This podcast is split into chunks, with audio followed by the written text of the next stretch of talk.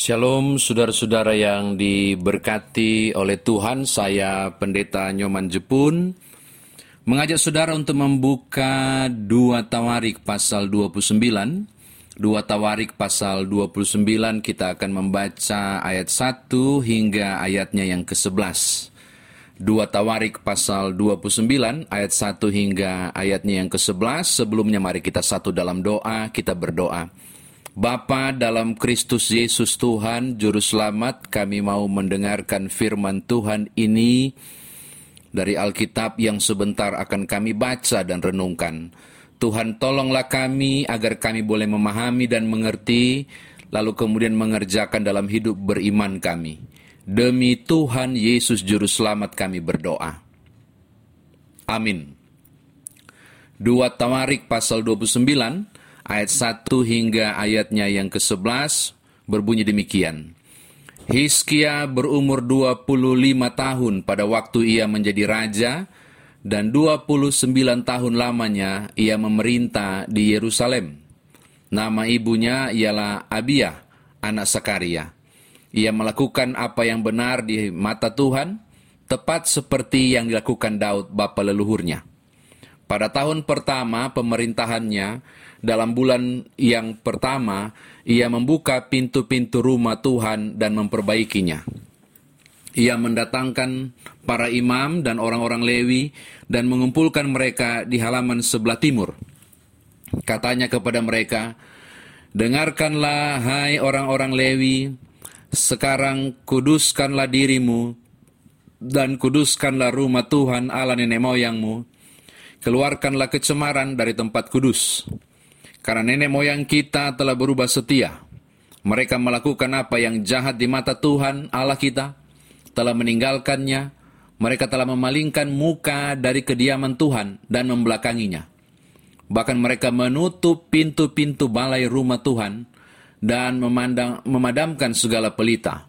Mereka tidak membakar korban ukupan dan tidak mempersembahkan korban bakaran bagi Allah orang Israel di tempat kudus, sehingga murka Tuhan menimpa Yehuda dan Yerusalem.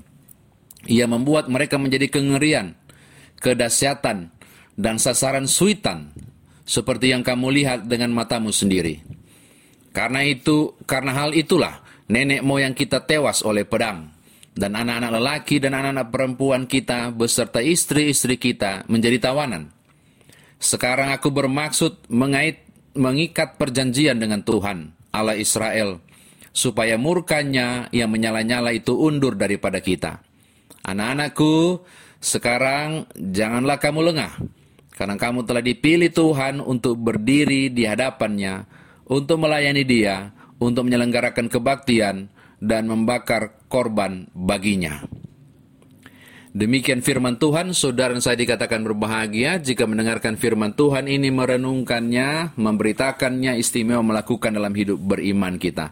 Shalom Bapak Ibu Saudara, saya kira Raja Hizkia, paling tidak saudara pernah mendengar namanya. Dalam bahasa Ibrani, nama Hizkia ini menarik saudara. E, nama ini berarti, kalau dalam bahasa Ibrani, Hizkia. Itu berarti Tuhan adalah kekuatanku. Sebagaimana disebutkan di ayat satu, dia merupakan anak dari Ahaz, seorang raja yang uh, membelakangi Tuhan, seorang raja yang tidak setia. Nanti sebentar saya akan sebutkan. Lalu kemudian yang menarik dari Raja Hizkia, saudara bisa melihat di ayat yang kedua, bahwa imannya dan ketaatannya itu disetarakan dengan imannya Daud, bapak leluhurnya. Tapi kalau saudara merujuk lagi dua Raja-Raja delapan belas ayat lima, di dua Raja-Raja pasal delapan belas ayat lima, Alkitab berkata, tidak ada raja lain sebelum dan sesudah dia yang demikian taat, yang demikian beriman. Jadi di usia dua puluh lima tahun dia dari, jadi raja, dia dapat kategori itu. Bahwa im, ketaatannya setara dengan Daud, tapi keimanannya tidak ada yang sebelum dan sesudah dia. Jadi ini menarik sekali. Hizkia menjadi pribadi yang luar biasa taat di mata Tuhan. Lah, yang menarik perhatian kita sekarang adalah mari kita kemba- baca ke teks ayat tiga hingga ayat yang kesebelas. Alkitab berkata bahwa pada tahun pertama pemerintahannya, dalam bulan pertama, ia membuka pintu-pintu rumah Tuhan dan memperbaikinya. Saya lagi membayangkan waktu dia dilantik menjadi raja, dia memiliki visi atau dia merencanakan sesuatu, apa yang harus saya buat paling pertama? Oh, saya akan membuka pintu rumah Tuhan dan memperbaikinya. Memangnya ada apa? Kalau saudara membaca pasal dua puluh delapan, nanti tolong baca ya, pasal dua puluh delapan ayat satu hingga ayatnya yang ke dua puluh enam, saudara, bait Allah itu sudah dihancurkan, pintu-pintunya dihancurin, ditutup, disegel, barang-barang yang kudus itu juga dihancurkan oleh Ahas bapaknya. Saya berpikir Hizkia lihat kelakuan bapaknya itu. Lalu ketika dia jadi raja, dia melakukan tindakan perdana, tindakan yang paling pertama itu, untuk membuka kembali pintu bait Allah. Pertanyaannya, kok bisa? Itu yang dia pikirkan. Jawabannya ada di ayat yang ke delapan. Coba lihat ayat yang ke delapan. Jadi saudara ketika baca teks ini harusnya baca dari ayat yang ke delapan. Murka Tuhan menimpa Yehuda dan Yerusalem. Ia membuat mereka menjadi kengerian, kedahsyatan, dan sasaran suitan, seperti yang kamu lihat dengan matamu sendiri. Jadi ini masih di masa kekuatan Asyur yang luar biasa, mengepung utara dan menghancurkan utara. Sekarang mereka menuju ke Yehuda, wilayah selatan, Israel selatan, dan juga siap untuk menghancurkannya. Jadi Hizkia melihat kenyataan, ini alasannya. Bahwa Hizkia melihat Yehuda terancam, Yerusalem terancam. Ketika kondisi itu terjadi, dia melakukan evaluasi. Mengapa sampai ini terjadi? Dia buat evaluasi. Mengapa ini terjadi? Mengapa kengerian ini datang? Mengapa kedahsyatan ini menimpa? Dan sasaran suitan dan ejekan terjadi di negeri ini? Oh, jawabannya karena murka Tuhan. Oke, okay? Dia dapat alasannya karena murka Tuhan. Dia cari tahu pasti, kok bisa Tuhan murka? Jawabannya ada di pasal dua puluh delapan. Bahwa umat berhenti beribadah, umat tidak melakukan apapun, umat tidak pernah masuk bait Allah, rajanya sendiri kurang ajar, mempersembahkan korban bakaran kepada dewa-dewa, sementara mesbah dirobohkan dan dibangun kembali mesbah-mesbah untuk Baal. Tuhan murka, dan kemudian kengerian datang di Yehuda dan Yerusalem. Itu dia. Jadi dia lihat peristiwa, dia evaluasi apa yang harus saya buat ketika saya menjadi raja. Maka muncullah ayat tiga bacaan kita pada tahun pertama di bulan pertama. Bapak Ibu bisa bayangkan, tahun pertama, bulan pertama, dia lakukan sesuatu. Apa itu? Reformasi besar-besaran, yaitu membaharui seluruh kehidupan beriman umat. Saya mau berbagi saudara, kepada saudara beberapa hal yang sangat penting. Nanti buka di dua Raja-Raja delapan belas ayat empat. Itu reformasi itu yang dibuat adalah dia menghancurkan bukit pengorbanan, termasuk ular Nehushtan buatan Musa. Jadi waktu ada orang-orang digigit ular dan mati, Musa membuat patung berdiri di atas bukit, dan siapa yang menyembah itu akan dipulihkan, maksudnya tanda pertobatan. Tapi orang Israel bikin uh, lihat ular itu sebagai Tuhan baru, dan mereka menyembah. Oh, dihancurkan, dihancurkan oleh Hizkia. Bait suci dia buka kembali, catatan kita kan kita temukan itu, dibersihkan dari kecemaran. Bahkan perayaan Paskah untuk pertama kali dibuat untuk hidup eh, untuk umat itu kembali dihidupkan. Paskah kembali dibuat. Jadi saudara, catatan pertama saya, melihat situasi, keadaan yang dialami, dia berevaluasi. Ketika dia evaluasi, dia cari tahu apa alasannya.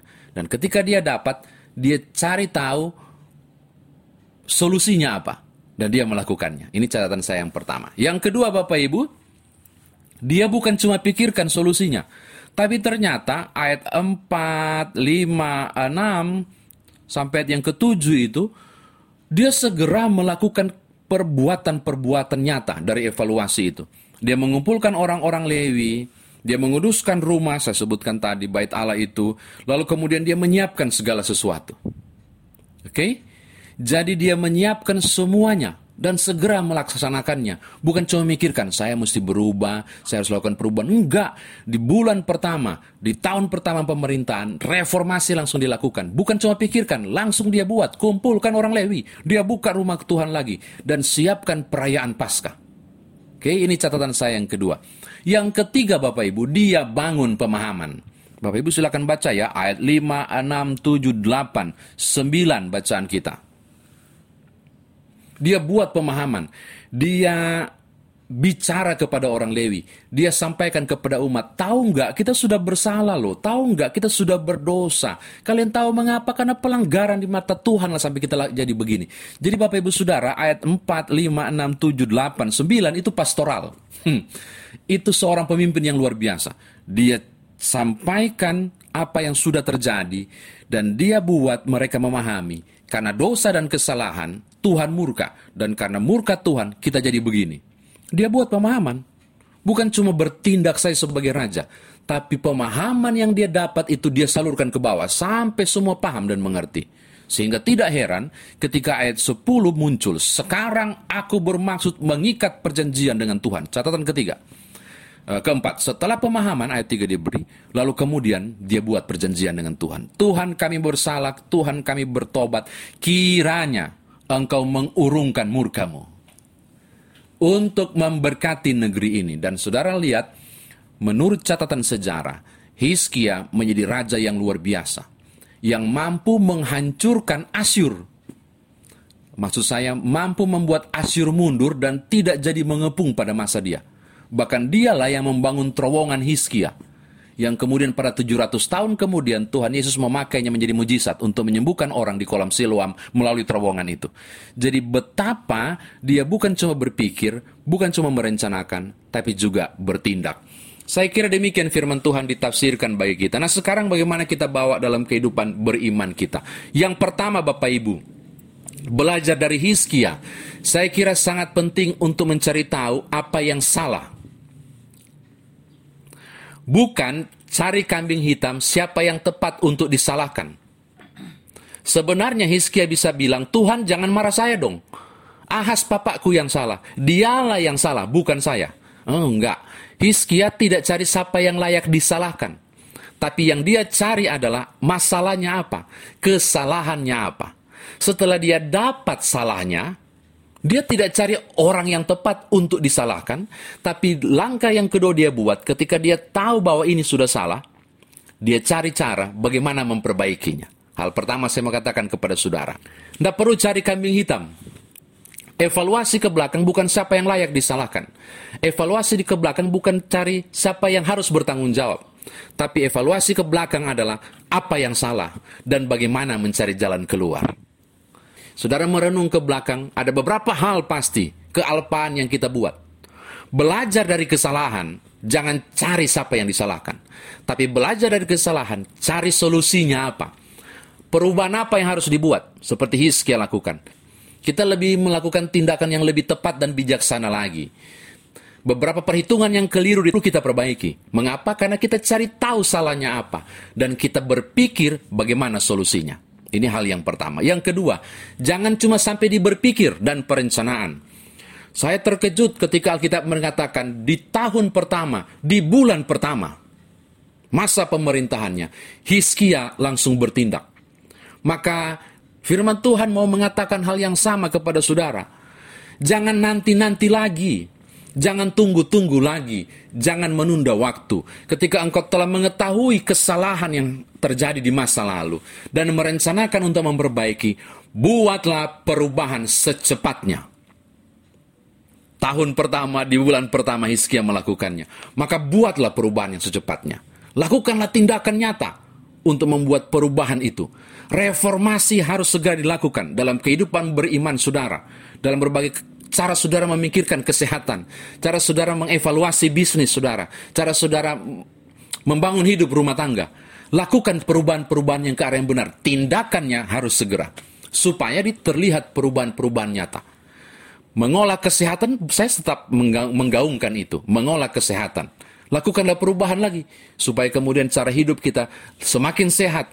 Cara pola hidup kita semakin baik di tengah pandemi yang belum berakhir ini. Ini catatan kedua. Yang ketiga Bapak Ibu Saudara, pemahaman sangat penting. Hizkia berpidato. Dia menyampaikan semuanya kepada orang Lewi yang dia kumpulkan. Dan dia beri pemahaman, kita salah loh. Karena kita salah akhirnya Tuhan marah loh. Maka kita harus bikin begini. Yang saya mengatakan hal yang ketiga ini, pemahaman sangat penting bukan cuma untuk saudara, tapi untuk orang-orang lain di sekitar saudara.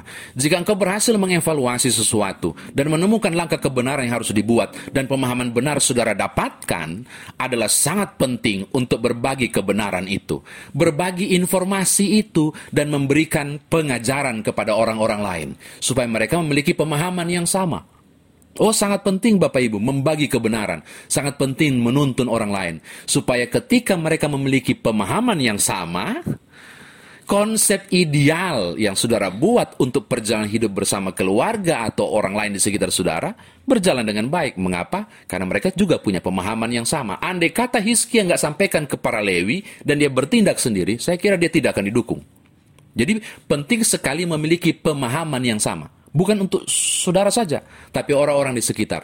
Supaya gerakannya, gerakan yang sama.